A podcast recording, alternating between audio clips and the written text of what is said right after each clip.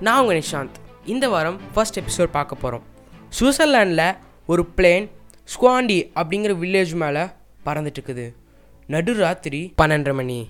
ஆனால் துரதிருஷ்டவசமாக அதோட லெஃப்ட் விங் உடஞ்சிருது.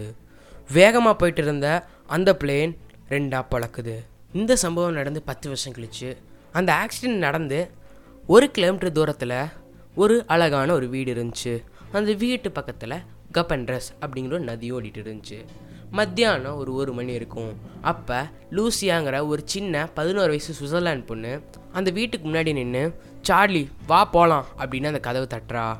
அப்போ அந்த வீட்டுக்குள்ளே வந்து ஹே லூசியா நான் உனக்கு ரெ உன்னை ரெண்டு மணிக்கு தானே வர சொன்னேன். நீ ஏன் இப்பயே வந்துட்ட அப்படின்னு ஒரு பன்னெண்டு வயசு பையன் கத்துறான்.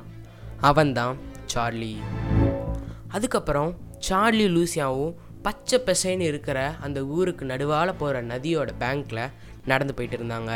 அப்போ லூசியா சொன்னா ஹே நேற்று நீ அந்த படத்தை பார்த்தியா நைட்டு போட்டாங்கல்ல? அப்படின்னு சொன்னான் அதுக்கு வந்து சார்லி ஆ பார்த்தேன் பார்த்தேன் அந்த அளவுக்குலாம் ஒன்றும் இல்லை. அப்படின்னு சொன்னான் அதுக்கு லூசியா வந்து ஹே அதில் ஒருத்தி வந்து உருவா உருவம் மாறுவாள் உருவத்தையே மாற்றுவாள் அந்த மாதிரி பவர் தான் எப்படி இருக்கும்? அப்படின்னு லூசியா சொன்னான் அதுக்கு வந்து சார்லி நல்லா தான் இருக்கும். அப்படியே உனக்கு வந்து கடல் கொடுக்குறாங்க பாரு. அப்படின்னு சார்லி கிண்டல் அடிச்சிட்டு இருந்தாங்க. அவங்க போயிட்டு இருக்கும்போது திடீர்னு அவங்களுக்கு பின்னாடி இருந்து ஒரு கோல்டன் ப்ளூ மக்காவ் சார்லியும் லூசியாவையும் நோக்கி வருது. அது ஸ்ட்ரெயிட்டாக வந்து நம்ம சார்லியோட ஷோல்டரில் பர்ச் ஆகுது. அந்த மக்காவ் சார்லி கிட்ட பிரச்சனை பெருசாயிருச்சு. இப்போ நீ எங்களுக்கு ரொம்பவே தேவை அப்படின்னு சொல்லுது. சார்லி பயத்தில் தள்ளாடிட்டான். லூசியா சார்லி கிட்ட ஹே நீ மக்கா வளர்த்துறியா?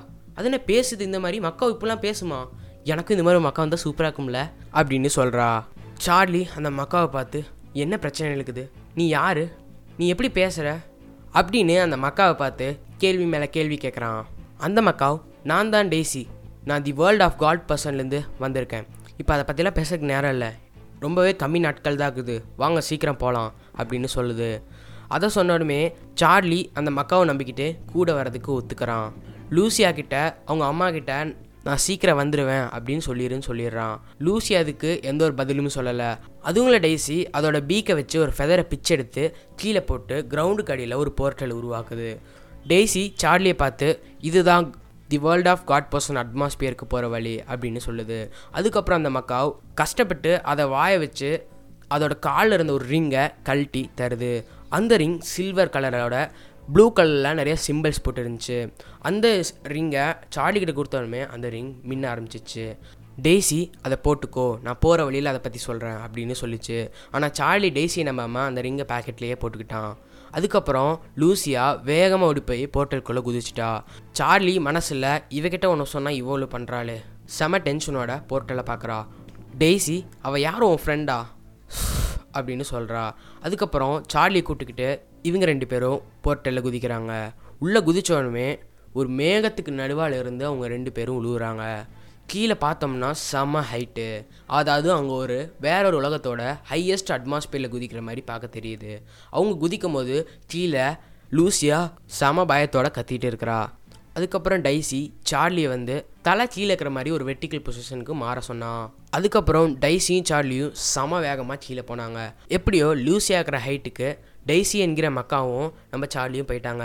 போனோனுமே டெய்ஸி என்ன பண்ணான்னா அவளோட ரெண்டு கிளாஸை வச்சு லூசியாவோட ஷோல்டரை பிடிச்சிக்கிட்டா.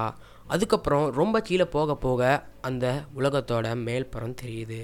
அப்போ டெய்ஸி சார்லியை பார்த்து விங்ஸ் ஓப்பன் பண்ணு அப்படின்னு சொன்னான் இதோட எபிசோட் ஒன்று முடியுது. மறுபடியும் உங்களை அடுத்த வாரம் மண்டே பார்க்குறேன். அது வரைக்கும் பாய்